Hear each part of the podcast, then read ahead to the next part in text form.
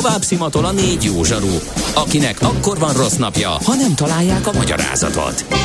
A francia kapcsolat a Wall Streetig vezet. Figyeljük a drótot, hogy lefüleljük a kábelt. Folytatódik a millás reggeli, a 90.9 Jazzy Rádió gazdasági mapetsója. A pénznek nincs szaga.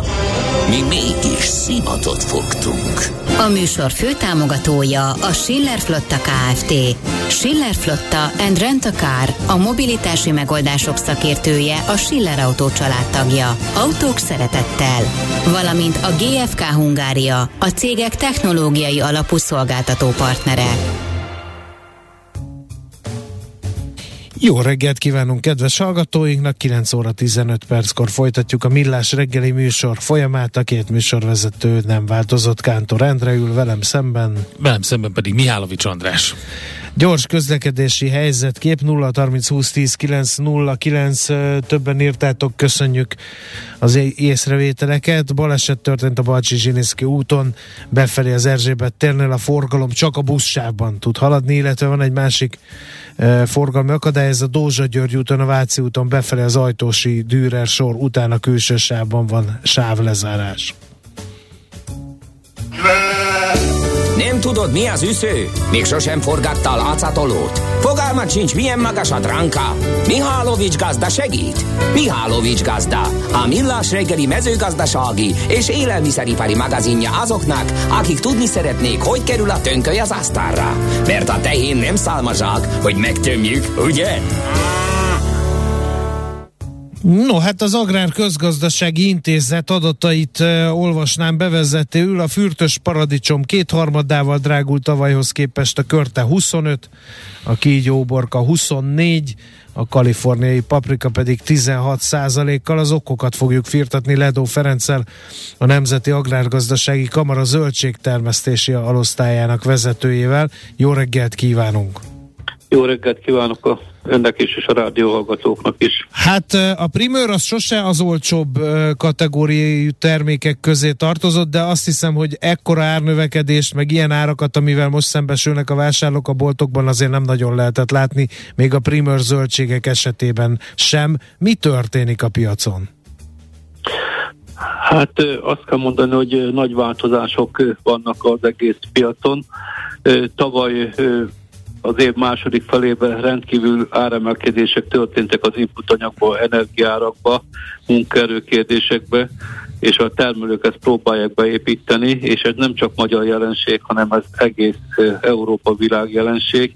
A téli időszakban főleg ilyen november közepétől március végéig, április elejéig a primőröknél is elsősorban azért nem a belföldi termékek, ha bár azok is vannak, egyben nagyobb mennyiségben, inkább az importok jelentkeznek, és kint akár Spanyolországba, déli országokba, észak-afrikai országokba, Jordánia, Egyiptomba, ugyanígy nőnek ezek a költségek, és ráadásul őket meg ugye az is terheli, hogy nagy utazás miatt az áru ide kerül, a fuvarköltségek rendkívül megemelkedtek.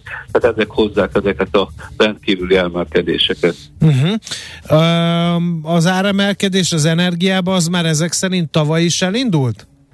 Igen, elindult, tehát gyakorlatilag ugye a, a kertészeknek, akik üvegházi termesztésnél termesztést folytatnak, rengeteg villamos energiát használnak, van, aki ugye nem termálvízzel fűt, hanem gázzal, tehát ezek nagy mhm. mértékben ugye begyűrűztek, nem csak nálunk, hanem ugye említettem az európai többi országokba, és ezek ugye próbálják beépíteni a termelők, hogy ne veszteséget uh-huh. termeljék az árut. Um, a, a, ezek a törekvések, amiről most beszélt, hogy a termelők próbálják beépíteni, ez sikerül? Mert én hallottam olyan termelőről is, aki épp azon panaszkodott, hogy hát ő is meg van hökkenve, amikor látja, hogy a boltokban, és itt most magyar termelőről van szó, milyen áron adják azt a zöldséget, amit ö, őtől a töredékért veszik meg. Hát ez ugye sajnos ugye egy másodlagos jelenség, hogy ez már régóta így van, de ez most még inkább felgyorsult. Úgy mondjuk, hogy az árrést, amit a, a kiskereskedelmi ráncok látesznek, az sokkal magasabb, mint mondjuk egy évvel vagy két évvel ezelőtt volt, tehát az is tovább emeli ezt az árut. Ez tény is való, hogy a termelő ezeket az áremelkedést csak egy részét kapja meg, kisebbik részét kapja meg sajnos. Uh-huh. Egyébként a primőr piacon milyenek a magyar termelőknek a hadállásai? Mert azért lehet olvasni olyanokat, hogy a mostani zöldségeknek a nagy része Nyugat-Európából jön, ahol, mint említette, tudnak jóval olcsóbban, mint gázzal fóliasátrat fűteni, vagy éppen Észak-Afrikából, ahol meg nem is kell fűteni. Hát igen, ugye most a téli időszakban elsősorban ugye Marokkóból, Jordániából, Egyiptomból, Törökországból és Dél-Spanyolországból ugye nem, nem fűtenek, onnan jön az áru Európába, így hozzánk is, viszont ugye szép folyamatosan veszük át a, a, a az importnak a kiszorítása az most folyik. Én úgy gondolom, hogy a főbb termékeknél húsvét körülre olyan 80-90 százalékban magyar termékek lesznek kaphatók. Már most is a héten, a múlt héten, a héten, jövő héten egy olyan magyar, több magyar termék jelent meg a piacokon. Téli időszakban a, a, a, hogy nem kell nekik fűteni, azzal gyakorlatilag kevésbé tudunk versenyezni, még, még úgy is, hogy termálvízzel Uh-huh, uh-huh. Egyébként mennyire van ráállva a magyar kertészeti ágazat erre a piacra, mert azért egy fóliasátrat fűteni nem olcsó mulatság, ráadásul ki van téve az időjárási viszontagságoknak, épp lehetett olvasni, amikor a nagy viharok voltak, hogy pont ezt az ágazatot érintette például eléggé mélyen a viharkár. Ugye Magyarországon a hajtatott felület az bő 2200 hektár, és ebből csak egy olyan 200-220 hektár az üvegház, a többi fólia, a fóliáknak is egy jelentős része úgynevezett hidegfólia, ahol nincsen fűtés. Tehát a fűtött berendezések az olyan 600-650 hektár körül van, hogy üvegházak és fóliák, fóliablokkok vannak benne. Ez azoknál van esély arról, hogy télen paprikát, paradicsomot tudjunk termelni. Ennek olyan 80-90% a termálvízzel fűtött. A többi az hidegfólia, azoknak az ültetés egyébként most kezdődött, vagy most van folyamatban, paprikákkal, paradicsommal, azoknak majd csak a termése május vége, június elején fog jelenkezni, most az üvegházakból fűtött fóliákba. Az elmúlt időszakban a vidékfejlesztési pályázatból jelentős mértékű bővülés volt üvegházak építésébe, egy ilyen 70-80 hektár, és most is folyamatban van. Tehát ezért mondom, hogy egyre eh, szűkül ez a rés, amit a téli időszakban nem tudunk magyar áruval ellátni, mm-hmm. és ugye akasztotta meg egy kicsit ez a ö, eh, mostani válság, mert ugye a beruházások is nagyon meg, megdágultak. Csak egy példát mondok, egy üvegház építése mondjuk 2019-ben a vírus előtt hektáronként 300-300 millió forintba volt, és hát 550-600 millió forint. Éj, hát ez is majdnem duplázódás, igen. Hát ez duplázódott, ugye a vasárak, üvegárak annyira megemelkedtek, hogy hogy ez, és ugye a termelő most kalkulál, elszálltak a hitelkamatok, nincs kamattámogatott hitel, és ugye a másik probléma most még a termelőknél, hogy nagyon bizonytalan az inputanyag ellátás. Egy műtrágya beszerzés, egy növényvédő beszerzés nem úgy van, mint az elmúlt időszakban, két, a, a vírus előtt, hogy megrendeltük, és három-négy nap alatt leszállították. Most sokan eh, fél évre, egy évre le kell készletezni a zárut, mert nem biztos, hogy lesz, amikor ö, eh, szükség van rá, viszont ugye ezt csak forgóeszközből tudja termelő megfinanszírozni, és a hitelkamatok is nagy mértékben megnövegettek, ez tovább növeli a termelési költségeket. Uh-huh. Uh, meddig lehet uh, ilyen magas árakkal szembesülni a boltokban? A szabadföldinek a beindulása az általában szokta mérsékelni a zöldség uh, árakat, erre idén is lehet számítani? Természetesen, tehát gyakorlatilag ugye ez folyamatosan fog csökkenni. Úgy gondolom, hogy ugye mindig egy vízválasztó a húsvét, tehát húsvétig nagy ár csökkenés nem várható, utána elindul ez szépen lefele, és ugye amikor hidegfóliás termelés bejön, ahogy említettem, a paprika paradicsom esetében ez május vége, június, akkor lesz egy nagyobb esés. A szabadföldi termelés az már nem nagyon van Magyarországon, tehát Mhm. mm-hmm. szinte, ami a friss piacra kerül, ugye feldolgozása természetesen van, friss piaci paradicsom, paprika termelés szabadföldön már minimális van, akkor is inkább fóliákból, de egy hideg fóliás termesztésnek a költségek is olcsóbbak. Tehát az igazi úgy mondom lecsó szezon, az valamikor július, augusztus, szeptember hónapban lesz, tehát az, arra azért még várni kell. Uh-huh. Jó, hát nem lettünk vidámabbak, de jobban informáltak remélhetőleg. Igen, nagyon szépen köszönjük az összefoglalót. Nagyon szépen köszönöm. Viszont, Viszont hallásra. Ledó Ferenccel a Nemzeti Agrárgazdasági Kamara zöldségtermesztési alosztályának vezetőjével próbáltuk együtt feltárni, hogy miért találkozunk olyan döbbenetesen magas zöldségárakkal a boltokban. Mihálovics gazda most felpattant egy kultivátorra, utána néz a kocaforgónak, de a jövő héten megint segít tapintással meghatározni, hány mikron a. Hoci a pipát meg a bőrcsizmát. Most már aztán gazdálkodjunk a rézangyala. Ősdei és pénzügyi hírek a 90.9 jazz az Equilor befektetési ZRT szakértőjétől. Equilor, az év befektetési szolgáltatója. Török Lajos vezető elemző a vonalban, szervusz, jó reggelt kívánunk! Jó reggelt, sziasztok! Hogyan nyitott a budapesti értéktősde és a forint így hétfő reggel?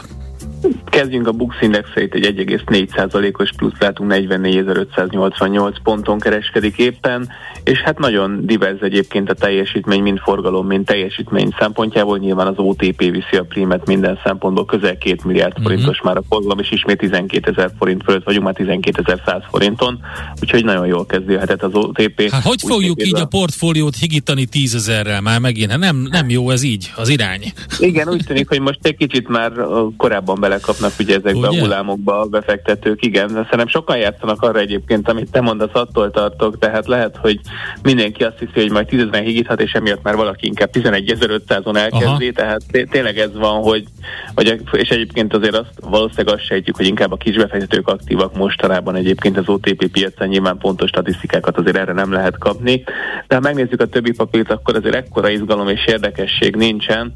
A MOL-ban ö, 154 millió forintos mindössze a forgalom, egy pici 0,3%-os mínusz van 2802 forinton, a Richter kicsi pluszban 7360 forinton, itt is nagyon alacsony a forgalom. Hát az Telekomot nem tudom, hogy mondjam egyáltalán. Hát nem mondjad, millió- mert, mert az Opus meg a Masterplast is forgalomban többet tud jelen pillanatban, mint a Blue Chipnek titulált Magyar Telekom része. De annyira, ni- nincs még egy millió forintos forgalom ma reggel. ne, ne. De 953 ezer forint itt most a legfrissebb Hát akkor nyújj már bele, Endre, légy szíves egy Már, élő már is, kérlek szépen, már is intézkedek. Na, mi az, ami még izgi? Hát az Opusra azért azt mondom, hogy izgít 54 millió forintos forgalom mellett tudunk ismét már emelkedő napot húztunk ki, 1,8%-os pluszban 230 forinton a papír. Nem volt itt reggel egy kicsit magasabban is egyébként itt azért a csapkodás jellemző, tudjuk az Opusnál, hogy eléggé tudunk föl és le is nagyon elszaladni hirtelen. A többinél hát már tényleg olyan nagyon nagy forgalomról nem nagyon tudok beszámolni, hiszen a negyedik, vagy bocsánat, ötödik a, a, a Masterplus 4 millió forintos forgalmával, ahogy, és teljesen iránykeresés van 4180 forinton továbbra is a papír, tehát nagyon OTP fe, fejsúlyosak lettünk Mhm. mm-hmm. így a ma reggel folyamán. Nézzük a devizapiacot, mert Endre nem csak OTP pakettjét szeretne higítani, hanem euró befektetéseit is. Igen, Itt most milyenek így- az így esélyek? Így a büdös életben nem fogja. Egy picit talán nyugisabb időszak van a forintba, bízunk benne, hogy ez marad is. Most 373 forintot és 81 fillért kell 4 euróért, hát igen, azért nem olyan szép, de legalább nem az a elképesztő föllemenés van. Itt is egy dollárért egyébként 341 forintot és 12 fillért, tehát egy pici dollárerő is van. 1,0959 egyébként az euró dollár jegyzése. Ami még érdekesebb, ha már úgyis érdekeségről beszélünk, akkor a kriptopiac eléggé kilőtt egyébként, mind a bitcoin, mind az ethereum több mint 5%-ot emelkedett. A bitcoin volt már 4000, 47 ezer dollár fölött is, most az éppen alatta vagyunk, az ethereum is 3300 dollár fölött kereskedik, tehát most ott legalább azért vannak izgalmak, és, és kilövés van, úgy hogy úgyhogy ott van az igazi mozgás ma reggel, ami még egy kicsi pozitívum lehet, hogy az olaj végre eh, korrigál, és pici esés mutat a Brent 113 dolláron és 32 centen, míg a VTI 109 dolláron és 48 centen kereskedik hordonként. Oké, okay, köszi szépen, jó kereskedést nektek. Sziasztok. Köszönjük, szia! Török Lajos vezető elemző számolt be a budapesti értéktősde nyitásáról és a devizapiac alakulásáról. Tőzsdei és pénzügyi híreket hallottak a 90.9 jazz az Equilor befektetési ZRT szakértőjétől. Equilor, az év befektetési szolgáltatója. Volt már olyan érzésed, hogy megtaláltad a választ? Aha, aha, aha. Heuréka élmény, jövőkutatás a millás reggeliben, csak jövő időben beszélünk. Hát, De előtte a brutális jelenről is ejtünk is, néhány szót. Igen, itt van velünk a virtuális stúdiónkban Keleti Artur, kibertitok jövőkutató, az Informatikai Biztonság Napja alapítója. Szevasz, jó reggelt! Jó reggelt! Hát figyelj, akkor egy gyors reakciót kérhetünk, hogy uh, Anonymous uh, szék, uh, akik már nem lehet tudni, mert hol a városháza iratokról Ők azt mondják magukról, hogy ők azok.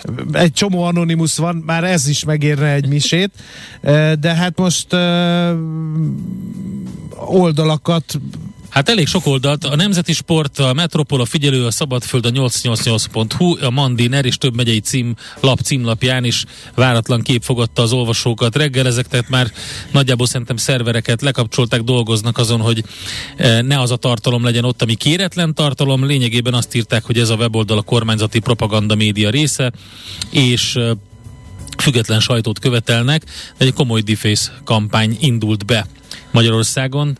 Erről már volt szó korábban, hogy lesz, de ilyen kiterjedten és ilyen célzottan még nem volt. Egyébként közben néztem a mandiner.hu-t is, ugye ezt a kis ikont, ami a, a böngészőben a, a fönt a füleknél jelentkezik, hogy milyen oldalán is vagyunk. Na azt nem sikerült még lelőni, hiába van, az, az, az beég egyébként több böngészőbe is, így a Chrome-ba is, úgy, úgyhogy azt nehéz lesz onnan ki szedegetni. Ott még mindig egy anonimus arcoska van. Igen, valószínűleg az ottan bekeselődött, így szép magyar kifejezéssel élve. Nézzétek, igen, ahogy ezt említettétek is, ez ez olyan szempontból várható volt, hogy lehetett pár nappal ezelőtt már azt érezni, hogy Magyarország irányába is az Anonymous elkezdett lépdelni. Ez részben kontextusba helyezve fakad, vagy fakadhat a, a mostani kiberháborús konfliktusból, ami itt körülvesz minket, tehát nem lehet teljesen kizárni. Már láttunk arra jeleket, például a lengyel Anonymous szólított fel ilyesmikre, meg más oldalról is láttunk ilyesmit, hogy az Anonymous csoport, akiről nagyon helyesen mondtátok, hogy tulajdonképpen akárki lehet, tehát attól, hogy az egyik csinál egy ilyen akciót, a másik csinál egy másik akciót, meg, meg, meg hasonlók. Szóval számíthattunk rá, hogy valami lesz. Én, én még azért kivárnék, hogy ez most ennyire egy ilyen lokális dolog volt, vagy esetleg van ennek valamilyen folytatása, de mindenképpen figyelemre méltó, és azt hiszem, hogy nagyon jól jelzi azt a trendet, amit mi itt mindig próbálunk átbeszélni, hogy előbb-utóbb ez a, ez a dolog mindenféle aspektusában, a mélyében, meg a tetejével is elér minket. Én nagyon remélem, hogy ez, ez a, ha, ha, marad esetleg ezen a deface vonalon, és nem megy rá mondjuk a kritikus infrastruktúrális hasonlókra, mint ahogy azt látjuk azt jelenleg. A, hát mert a, ugye a, semmi akadálya nem lenne. Tehát, hogy ez, ez most egy, egy lépés, egy típusú akció, vannak különböző szintek. Úgy értem az akadályát nem lenne, hogy ugyanúgy, ahogy más országokban láttunk ilyet, akár Magyarországon is lehetne, hogyha úgy dönt ez a közösség, akiket mondjuk internetes bűnözőknek is lehet nevezni, hogy bizonyos oldalakat így olvasunk, hogy, hogy, hogy azt támadják meg, akkor, akkor nem nagyon van visszatartó erő. Hát az olyan, annyit azért hozzátennénk, hogy visszatartó erő olyan van, hogy vannak kibervédelmi stratégiák, technológiák, és vannak szakemberek, és vannak eszközök, és vannak megoldások erre. Én pont azt szoktam mindig hangsúlyozni most ebben a kiberkonfliktusban, ami körülöttünk van, hogy pontosan ezekért az akciókért, amit most látunk, és ez még mondjuk egy ilyen lájtosabb verzió, ha lehet így mondani, kell most azonnal minden vállalkozásnak, szervezetnek, létfontosságú infrastruktúrának, kicsi, nagy, teljesen mindegy micsoda, a, a biztonsági szolgáltatójához bírósághoz fordulni, és ha nincs ilyen, akkor meg azonnal keríteni egyet. És forgatókönyveken gondolkodni, hogy ilyenkor mi van, hogyha egy ilyen helyzet előáll. Ja, nem úgy értettem a visszatartó erőt, hanem a belső motiváció, tehát a másik oldal, a támadó oldal motiváció. Tehát, hogyha ugye, hogyha egy, megszületnek ezek a döntések, akkor itt hamar eszkalálódhat egy sokkal komolyabb jellegű. Hogyne, hogyne, abszolút egyetértünk. No, akkor térjünk rá egy kicsit a, a spektrumot nyitva a dezinformációra, mint a kiberháború részére. Mert hogy ez is egy, egy hogy is mondjam, egy hadviselési eszköz a kiberháborún belül. De ez hogy működik? Kik csinálják? Miért csinálják? Mi a célja? Mert sokat hallani a dezinformációs kampányoknak, az a lényeg, hogy nem az a lényeg, hogy igaz vagy nem, amit közölnek dezinformációs kampányok formájában, hanem az, hogy az, e- az ember már ne tudja, hogy mi az igaz és mi nem. Így van, abszolút igazad van, és ráadásul um, gyakran félretájékoztatásról van szó, tehát vagy, vagy ugye dezinformáció, meg félretájékoztatás. Uh, angolul egy kicsit jobban hangzik ez a disinformation, meg misinformation, uh, és mind a kettő teljesen életszerű, tehát gyakran van olyan, hogy valaki mondjuk egy ilyen konfliktus helyzetben posztol valamit, vagy kirak valamit, uh, és ezzel tulajdonképpen félretájékoztat embereket, tehát ő nem feltétlenül akar dezinformálni. Hát azt, azt mindenképpen elmondhatom róla, mielőtt így az AI szára rákanyarodunk, mert ez szerintem egy nagyon érdekes aspektus ennek a dolognak, hogy a dezinformáció, mint olyan ebben a helyzetben nem egészen úgy működik most, mint ahogy azt elképzeltük. Tehát a, azért volt egy ilyen, ilyen hit, legalábbis a kiberbiztonsági szakértőkben, hogy a, egy kiberháború az úgy zajlik, hogy itt szervezetten a felek mindkét oldalon végrehajtják ezeket a kampányokat, a, azzal egyébként, hogy mondtad is, nagy káoszt, meg mindenféle ilyen kalibát lehet okozni, de legalább azt nagyjából fogjuk érezni, hogy milyenek lesznek a módszerek, meg kik, kik csinálják ezeket, na és ez az, amiben, amiben tévedtünk, tehát ami jelenleg zajlik, az csak nagyon kis részben köszönhető a egy-egy országok propaganda gépezetének, és sokkal sokkal nagyobb részben köszönhető annak a több százer hackernek, aki jelenleg most folyamatosan mindkét oldalon kb. 80 hacker csoportban, aminek nagyjából a 10-15 százaléka ilyen dezinformációs vagy ilyen pszichológiai hadviselés műveletekkel foglalkozik. A, hát ők csinálják most. A meglepő, hogy nekem azt hittem, hogy azt szokott mondani, hogy maguknak a felhasználóknak. Mert hogy ugye az is ténykérdés, hogy mindenkinél ott van a telefonja. Mindenki csinál videófelvételeket, és ugye nem biztonságpolitikai és katonai szakértő senki sem, és ezeket aztán felkapja az internet, hogy most veszítettek el négy helikoptert az oroszok, miközben kiderül, hogy egy számítógépes játék meghökketten életűre sikerült intróját posztolja az ember. Hát persze ez a másik aspektus a dolognak, hogy ugye sokféleképpen lehet ezt ö, csinálni. Ugye itt van például a lengyel Anonymous ág, ha már Anonymous által föntartott ö, üzenetküldő felület, amin keresztül sok tízmillió üzenetet küldtek ö, Oroszországba minden, bárki, és ö, nem csak üzenetek, hanem telefonhívások és egyebek is, e-mailek is intézhetőek rajta keresztül, tehát itt gyakorlatilag a bárki bárkit informálhat az akármiről helyzet van, és ebben valószínűleg benne van ez is, és ha már e, ebbe az irányba elkanyarodunk, kanyarodtunk, és szerintem ez egy nagyon fontos elem, hogy ma már egyre inkább jellemző az, hogy bármilyen képsort, ugye egyrészt meg lehet hackelni a képsorokat, tehát lehet mindenféle információt összetársítani mással, egy négy-öt évvel ezelőtti videóhoz lehet egy friss hangot készíteni, de lehet valóban generálni, és, és pont ez a lényeg, amivel sokat foglalkozunk a műsorban, hogy most már ott tartunk gyakorlatilag egy kicsit több mint egy évvel azután, hogy, hogy um, Idaho államban, ha jól emlékszem, volt egy olyan amerikai mindegy egy ilyen törvénykezésnek vagy rendeletnek a, a reformjáról beszélgettek, ahol, ahova egy Harvard Don tanuló diák az beküldött ezer kommentet, ugye nem tudták, hogy ezek mind ő volt, és ezt már mesterséges intelligenciával generálta. Ugye ez volt az egyik első olyan alkalom, amikor azt láttuk, hogy a mesterséges intelligenciával létre lehet hozni ilyen tartalmakat is, tehát hogyha ezeket tömegével is elő lehet állítani. És mára meg ott tartunk, hogy ez a szövegírás, ez, ez most már automatikusan egyre profibb lett. Sőt, képzeljétek el, hogy, hogy pont, az, pont azt a szakadékot áthidalandó, ami, ami ott van, hogy mi megmondjuk a mesterséges intelligenciának, hogy mit szeretnénk, az még nem biztos, hogy azt csinálja, amit, amit szeretnénk. A Google az pont most jött ki egy olyan elképzeléssel, amivel eh, olcsóbban, de emberek által sokkal jobban betréningelve, úgy hívják, hogy Instruct GPT, jobban lehet szűkíteni azt, hogy hogy mi az, amit az AI-tól várunk. Magyarán én azt várom, hogy sokkal célzottabban és sokkal jobban megfogalmazott üzeneteket fog majd generálni a mesterséges intelligencia, tehát még most emberek hívnak fel embereket, szerintem egy év múlva vagy két év múlva már, már a számítógép fogja, vagy az AI fogja legenerálni azokat a kampányüzeneteket, vagy dezinformációs üzeneteket, amelyeket az emberekkel meg akarnak majd osztani, és élőnek tűnő személyek nagy átéléssel fognak mondjuk tartalmakat írni, csak nem lesz mögötte élő, élő személy, és hogyha ezt tovább gondoljuk, itt a videó, meg a, meg a deepfake vonalon. Most futottam bele egy nagyon érdekes alkalmazásba, az a neve, hogy Respeecher, és ez alapvetően ar, a, abban segít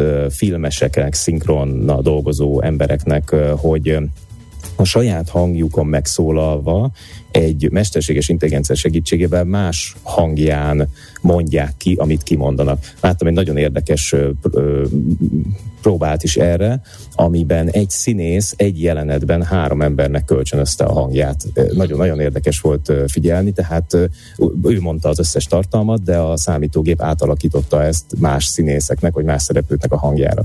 És hogyha ezeket elkezdjük összekombinálni, például az Nvidia-nak van egy új megoldása, amiben pedig megoldották azt a régi problémát, hogy, a, hogy amikor um, rászinkronizálnak uh, egy beszélőre egy, egy mondjuk egy, egy számítógép generált karakterre, ugye a deepfake-eknél ez a, ez a jellemző, rászinkronizálják a szájára a beszédet, akkor nagyon gyakran azt észre is veheti, aki figyeli a deepfake-eket, például e, e, ennél az ukrán elnöki deepfake videónál is látható volt, hogy a a gesztusok azok nem jönnek át jól, mert a, amit mond az illető, ahogy a szája mozog, meg ahogy például a fejét tartja, meg a szemét mozgatja, az nem felel meg annak a tartalomnak, amit hallunk. Na és ez a megoldás most azt csinálja, hogy amellett, hogy bármire rá tudja szinkronizálni az audio tartalmat, egyébként tárgyakra is nagyon vicces, tehát egy, egy, úgy, hogy meg tudsz beszéltetni mondjuk egy, egy kis tűz alakot, vagy egy cseppet, vagy egy kockát, mint egy embert. Emellett viszont be lehet csatolni a rendszerbe amit úgy hívnak, hogy ilyen emotional state, tehát az ilyen érzelmi állapotokat be lehet csatolni a rendszerbe, és meg lehet neki mondani, hogy amikor ezeket a dolgokat mondod, akkor azt akár több érzelem egyszerre megjelenítésével együtt mondjad.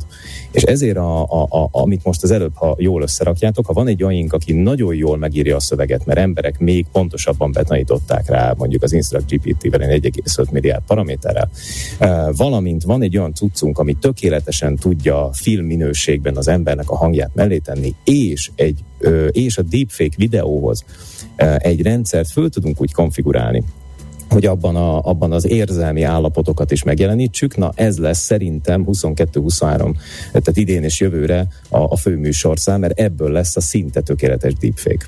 Nyilván megvan a másik oldala, hogy ami kutatja azt az az algoritmus, ami megkeresi a, a, a hibákat, a következetlenségeket, és, és kiszűri azt, hogy, hogy mi a nem jó. Tehát ugye folyamatosan ezt is, de igazából a, a kiberháborúra visszatérve, ezt, én ezt láttam itt a legnagyobb veszély veszélynek ebben, hogy akkora a zajkeltés minden fronton, hogy, hogy bejön az a, az, a, az a narratíva, vagy az a történetvezetés, hogy már nem tudod, hogy mi az igazság, nem tudod, hogy mi a hazugság, nem tudod, hogy mi történik, baromi nehezen látod a, az eseményeket sorban, és ez nyilván kedvez annak az oldalnak, aki pont ezt akarja elérni.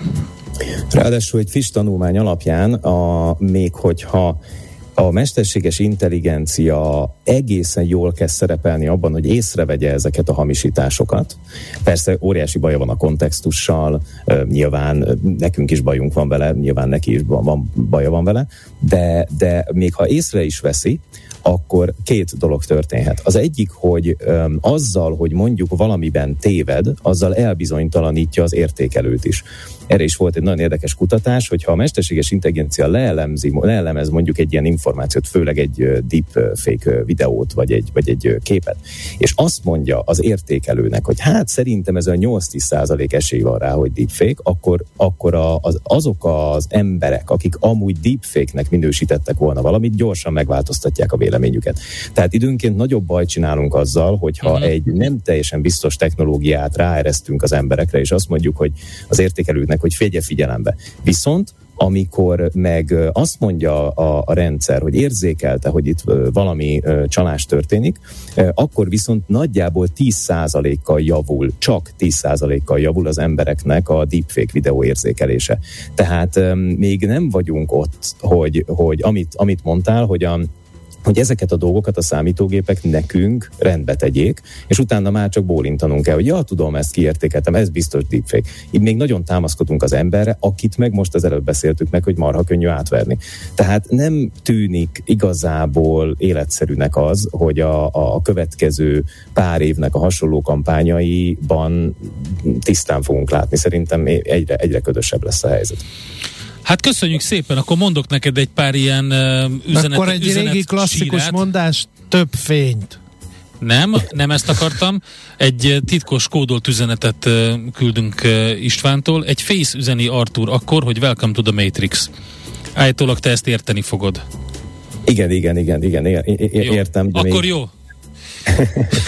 Istvánt keresd akkor De ezzel. még nem annyira mélyen, mint amennyire az üzenet küldő szánt. Még egy dolgot, egy dolgot hadd had, had üzenjek csak így általában azoknak, akik viszont a mesterséges intelligenciával szeretnének majd uh, foglalkozni. Lesz olyan nagyon hamarosan, hogy AI Compliance Officer, ami igen, azt jelenti, ja, tényleg, hogy a igen, az jó.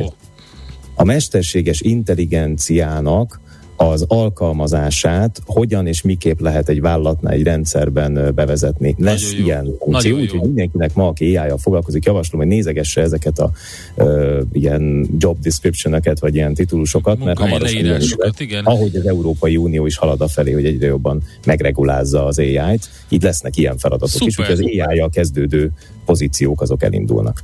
Artur, köszönjük szépen ismét. Köszönjük. Jó munkát neked. Szép Nem én, napot. és nektek is, sziasztok! Keleti Artúrral beszélgettünk, kibertitok jövőkutatóval, az Informatikai Biztonság Napja alapítójával. Keuréka élmény, a millás reggeli jövőben játszódó magazinja. Mindent megtudtok. Majd. Na hát, menjünk haza. Mert szeretnéd tovább képezni magad AI Compliance, Compliance Officer. Officernek? Igen, Én hangzik. mindent el tudok fogadni, Endre. Én egy abszolút egy deepfake De ki fogja ellenőrizni, a, ki őrzi az őrzőket, Endre? Az nagyon fontos. Igen, egy AI igen. Compliance Officernek a munkáját Düren ki fogja? őrzi az őrzőket.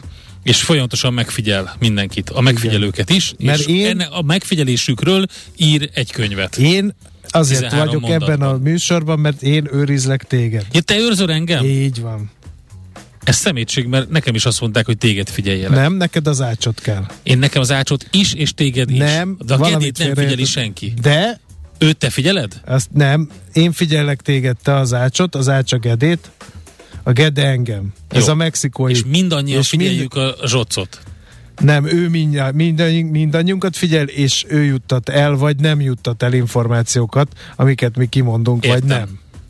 Hát egyre izgalmasabb. Akkor menjünk haza. Menjünk, üljünk le magunkban, még a család iskolában, illetve a munkáján szorgalmasan termeli a GDP-t továbbra is, és gondoljuk át ezt a felállást. Mindenkinek ezt javasoljuk. Köszönjük a mai figyelmet. Sziasztok! Holnap reggel jövünk 6.30-kor. Már a véget ért ugyan a műszak, a szolgálat azonban mindig tart, mert minden lében négy kanál. Holnap reggel újra megtöltjük a kávés bögréket, beleharapunk a fánkba és kinyitjuk az aktákat. Addig is, keressetek minket az arcaktákban, a közösségi oldalunkon. A mai adás podcastjét pedig holnapunkon. Millás reggeli, a 90.9 Jazzy Rádió gazdasági Muppet show-ja. Ha csak egy műsorra van időd idén, tégy róla, hogy ez legyen az. Csak egy dolog lenne még. A műsor főtámogatója a Schiller Flotta Kft. Schiller Flotta and Rent a Car, a mobilitási megoldások szakértője, a Schiller Autó családtagja. Autók szeretettel. Valamint a GFK Hungária, a cégek technológiai alapú szolgáltató partnere.